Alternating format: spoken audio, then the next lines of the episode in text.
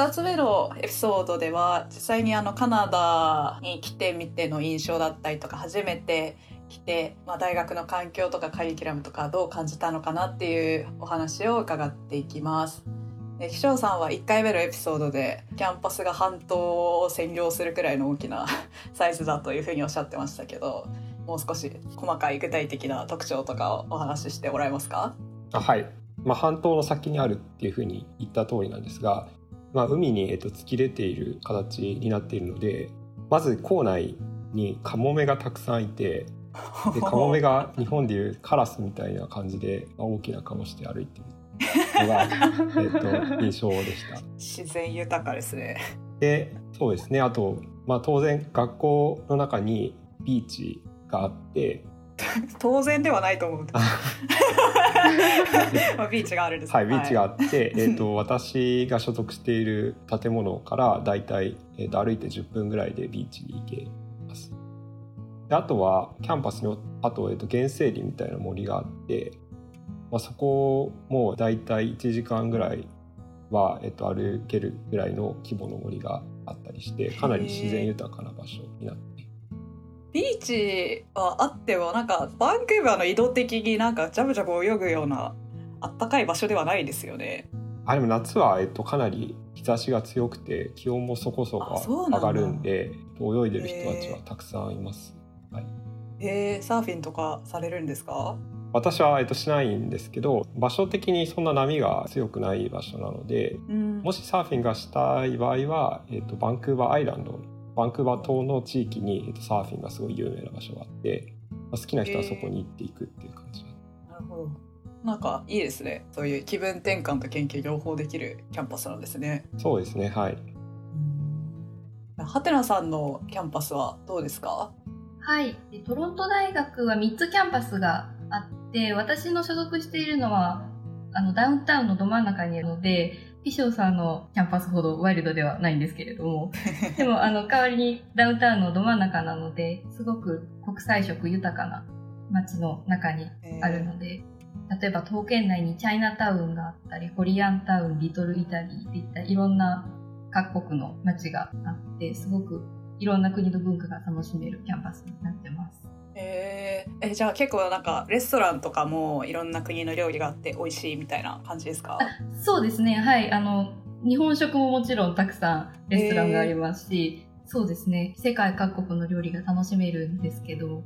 今ちょっと物価高ともともと外食すると高いっていうのもあってなかなか気軽にしょっちゅう外食できるような環境ではないかなとは思うんですけどでも楽しみたければいつでもいろんな国の味が楽しめますね。ちなみにそのカナダってレストラン行った時のチップの文化とかってあるんですか？ありますね。はい。あなので思ってるよりもちょっと値段が高くなる。いつも上乗せして高くなってしまうので。ああ大体何パーセントくらいがスタンダードなんですか？15から20%くらいって聞くんですけど。じゃあアメリカとあんまり変わらないですね。うんなるほど。はい。マリさんのキャンパスどうですか？えっと、私、マギル大学にはキャンパスが2つあって、1つはちょっと、ちょっと片田舎みたいなところにあって、もう1つがダウンタウンの方にあるんですけど、私がいるのはまあダウンタウンの方のキャンパスで、えっと、まあそこまでモントリオールってそのダウンタウンがすごいごちゃごちゃしてるわけでもないので都会っていう感じでもないんですけれどもと坂の上にキャンパスがあるので割とみんな坂を登って通学しないといけないので結構大変で特になんか冬場は道が凍ってその凍ってる道のをあの登っていかないといけないので滑り落ちてる人の動画とかが YouTube に上がってます。あららそれは大変じゃないですか。割と割と危ない。割と命を懸けて学校に行く感じが 命がけで研究しに行かなきゃいけない。すごいな。ちょっと坂道が大変なんですけど、うん、であとはなんだろうな。とトルドー首相の出身大学なので、うんたまにトルドーさんが来るっていう感じのキャンパスです。お会いしたことあるんですか？私はなんか何回かニアミスでなんかちょっと情弱さがあらわになってしまうんですけどニアミスでまだ会ったことがないんですけど、まあ、いずれいずれ会えたらって感じですね。えー、ああと今言うとするならばやっぱあのモントリオールはフランス語圏なので、マギルは英語で授業とか行われてるんですけどフランス語で試験を受けたりとかができるっていう、まあ、そうしないといけないって決まりなのでそういうところはちょっとユニークかもしれないです。そう試験が先生が両2つの言語で作らなきゃいけないっていう感じなんですか？そうですね。先生が2つの言語で作らないといけないしその採点をしないといけないっていうのが、えー、あのあります。なのでちょっとややこしい結構大変ですね、うん、そうですね。だから教授さんとかは、うん、まああのフランス語が喋れるっていうのが結構前提であの職を得ているかあのフランス語を喋れなくても仕事を得た後にクラスを受けてフランス語を喋れるようになりますみたいな条件付きで入るみたいです。へえー、結構ユニークですねそれは。へえー、なるほどなるほど。じゃあ続いてのトピックに移っていくんですけど今度は心理的な近さの話ですね、えっと、実際にその現地の情報に関してどうやって集めたかとか実際に、まあ、日本にいた時にその自分が留学する先に対してどういうイメージを持っていたのかとか、まあ、そこで事前情報は現地行ってみて一緒だったかあるいは違ったかみたいな話を聞いていきたいと思います。じゃあまず岸尾さんからバンクーバーのイメージがどうだったかとか実際行ってみてどうだったかっていう話いかがですか？はい。えっと私は、えっと、友人が以前ブリティッシュコロンビア大学に所属していったのでその時にたまたま旅行で、えっと、友人を訪れたことがあって実際にそのキャンパスに滞在したこともあったのでどういう大学かっていうのは大体イメージがつかめていました。まあ、ただ留学を開始した時点が、えっと、コロナのタイミングだったので、うんうん、えっと、まあ家探しだったり、えっと、まあいろいろな面でオンラインの情報に頼らなきゃいけない部分がかなりあって、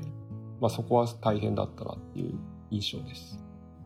実際受験された後にあ受験校は全部行ったことがあるところから絞ったんですか？それとも行ったことないところも受験しました？あそうですね、えっと、行ったこともないところも当然受験して、うんうん、まあ、合格をもらったところもあったんですけど、うん、まあコロナだったので、まあ、実際にビジットに行けなかったので、まあ、もしビジットに行けしたら行き先を返したかもしれないっていうのはあります。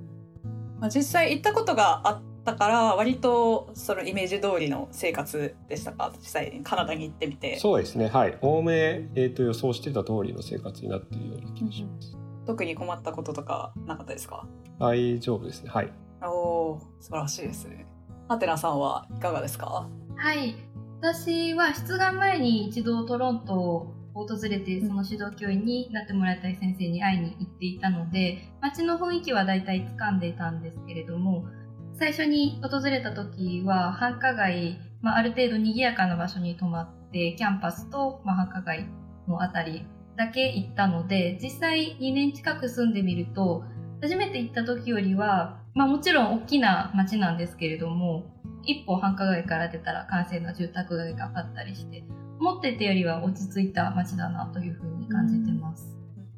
最初よりは結構いい印象ですか？そしたら住んでみたら。そうですね。はい。あの、思ったより結構自然も近くにあるし、うん、そうですね。思っていたより落ち着いた雰囲気で過ごしやすいなとは思ってます。マリさんはいかがですか？えっと、私は交換留学したことがあるので大学院でこっちに来る時は、まあ、もう本当に大体イメージがついてたんですけれども多分モントリオールってそんなに日本人の人口が多くないので情報収集はちょっとトリッキーかもしれなくってあの一番はやっぱ Facebook の学生のそのマギレ大学とかモントリオールの学生の Facebook グループに入ってると、うん、あの情報収集がしやすいかなっていうのがありました。で初めてモントリオール来る前はモントリオールってなんか北米のパリみたいな感じでちょっと気取った名前が付けられてるんですけど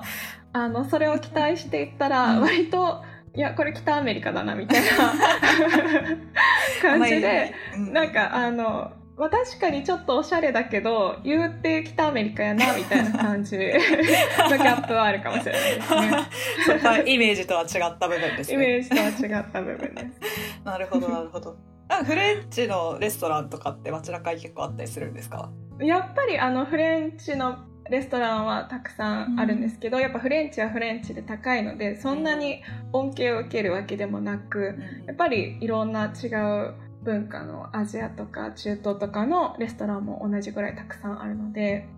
そっちの方が気軽に行けたりしてそんなに恩恵を受けてないっていうなるほど。わ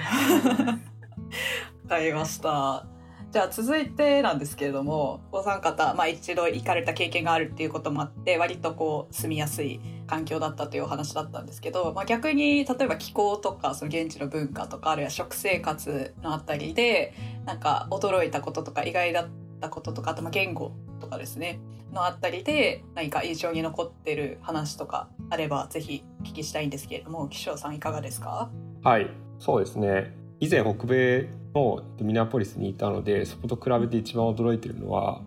とにかく平和だっていうことに驚いています。あカナダの方そのバンクーバーがですか？はいそうですね。ああのもう日本と変わらないレベルで平和で、まあ、特にその公共交通機関の中で、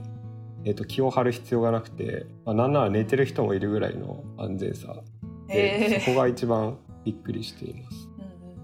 あと、まあ、バンクーバー独自の話だと、えっと、まあアジア系の人がとにかく多いので、えっと、自分がマイノリティの立場だっていう体感が一切なくて、まあ、あと日本食も多かったりするので、まあ、お金さえ出せば何でも手に入るというのが、まあ、かなりびっくりしたポイントです。日本食あるんですね結構。スーパーとかで売ってるんですか？そうですね。あの日本食専門の、えーと、スーパーがあったりとか、まあ、あとは、えーと、韓国系のスーパーがあったりして、うん、まあ、今のところその手に入らなかった食材っていうのは、えーと、と春の七草とあと柚子だけなんで それ以外のものは全て手に入って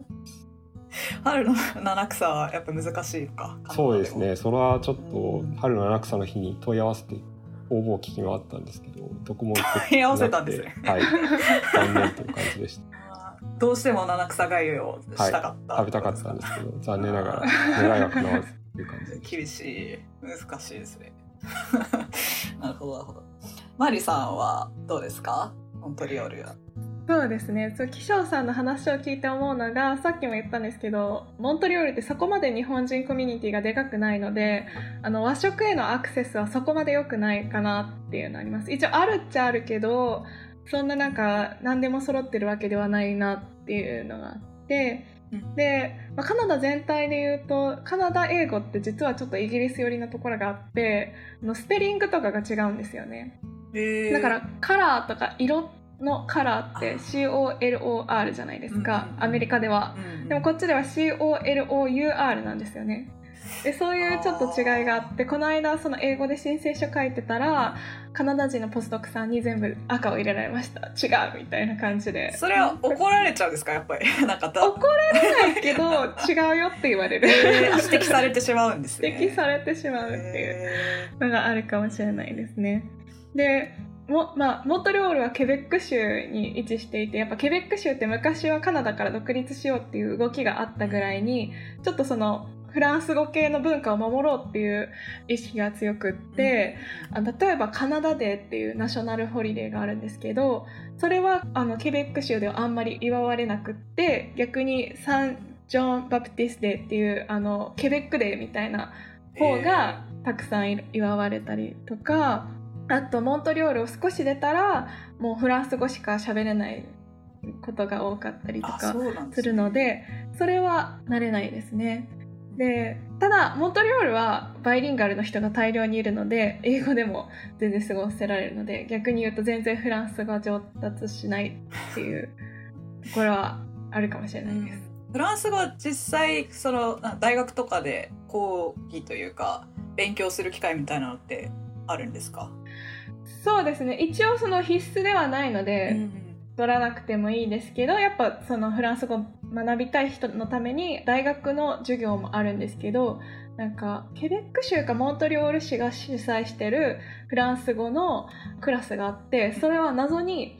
クラスに出席するとお金がもらえるっていうリへワード付きの フえランス語のいいですね。あの授業もあったりするんですよ。なんかそれくらいやっぱもうフランス語を廃らせたくないみたいな意志が強いみたいでそこはちょっとその外国人がモントリオールに住むのに苦労する一つのあの大きなポイントかもしれないですね。結構カナダの中でも独特っていうかちょっと違う地域っていう印象なのかなそうですね。多分そう思われたい。思われたい。ところもあるかもしれない。けれどもやっぱちょっと文化が違うなっていうのはあるかもしれない。です。へー。いや最後ハテナさんトロントのお話をお願いします。はい。そうですね。驚いたことっていうと、カナダあるあるかもしれないんですけど、みんなかなり時間にルーズで、特にカジュアルな集まりだと30分以上遅刻が当たり前っていう感じ。一度友人とサンクスギビングで集まったんですけど、10分ほど遅れそうだったので、10分ぐらい遅れますっていう連絡を友人にして、で、大丈夫だよっていう返信があって、で到着したら、案の定私が一番乗りだったっていうことがありました。みんな大体1時間くらい遅れてくるっていう。うんそうですね。なので、日本人らしい時間通りの行動をしてると、大抵30分1時間待たされることになります。ちょっと損ですねそれはねそうですね。うん早く行くとねなるほどあとは、あの、先ほど落ち着いた、思っていたより落ち着いた街って言ってたんですけど、週末はちょっと例外で、デモが結構盛んに行われているので、へーで特に規模が大きいと交通規制かかったりして、時々不便なことはありますね。初めは少しそれも驚きました。どういう種類のデモなんですか？なんか政府に反対みたいなそうですね。だ一番大きくてニュースにもなってたのは、あの、コロナのワクチン義務化反対運動が結構長期間にわたって1ヶ月ぐらい毎週末にデモが大規模なのが行われていて、結構規制が強かったです。ああと日本食はどうですか？トロントは結構手に入りますか？そうですね。あの、アジア系のスーパーはたくさんあるので、あのお金さえ出せば、あの、基本的なものは何でも手に入るっていう感じですね。やっぱりでも日本の倍ぐらいの値段はしてしまうので、ちょっとお高い感じはするんですけれども。春の七草は見つけられますか？ちょっと試したことがないので、わからないんですけど。あるのかな。でもあの日系のスーパーもあるので、探しに行けばあるかもしれないです。うん。見つかるといいですね。そうですね。どこ。かでね。なるほど。じゃあちょっとさっき触れ忘れちゃったんですけど、えっと、それぞれの都市の気候について簡単に一言ずつ教えていただきたいんですけど秘書さんのバンクーバーからあはい。バンクーバーの気候いかがですか、えっとバンクーバーは夏乾燥してうん気温がだいたい25度最高気温は25度ぐらい。過ごしやすでい冬は雨がたくさん降ってでも、えっと、気温は、えっと、0度いかないぐらいなので、まあ、日本と湿度に関しては逆で、まあ、気温自体は全体的にバンクーバーの方が少し低いかなっていう感じの気候になってまあ日本というか東京ですかあそうですね。冬が。東京ですね。はい。うんうんうん。なるほどなるほど。モントリオールはいかがですか？モントリオールのこう一言で言うと鬼寒い。なんですけど まあそれはカナダ全体そうなんですけど、まあ、バンクーバーを除きって感じなんですけど、はいやっぱ冬が長くて寒くてやっぱマイナス25度とか普通に行くしっていうのでやっぱそれはもう避けては通れないって感じなんですけど、夏は結構暖かくなって30度はいかないけど30度近くまで上がってちょっと湿っぽくなるけどまあでも快適な暖かさが続く日が多くてで春はあんまりなくって2週間ぐらいで春が終わって夏が来るって感じなんですけどでもまあ1年の半分は冬なのでうん。冬寒いみたいしなんどいイメーですジをねした。しんどいです、ね、間違いないトロントも同じような感じですか？モントリオールと。そうですね。あの、モントリオールよりは南にあるので、冬は若干暖かいかな。あの、マイナス十数度台ぐらいが基本かな。最低気温。若 はい、っていう感じですね。で、夏は、あの、30度を超えることもまあちらほらある感じで、カナダ人の人たちは蒸し暑くてトロントは大変でしょって言うんですけど、まあ確かにちょっと他の、カナダの他の地域に比べると湿度は高いかもしれないんですけど、日本と比べるとやっぱり湿度低いので、夏は日本よりは過ごしやすいと思います。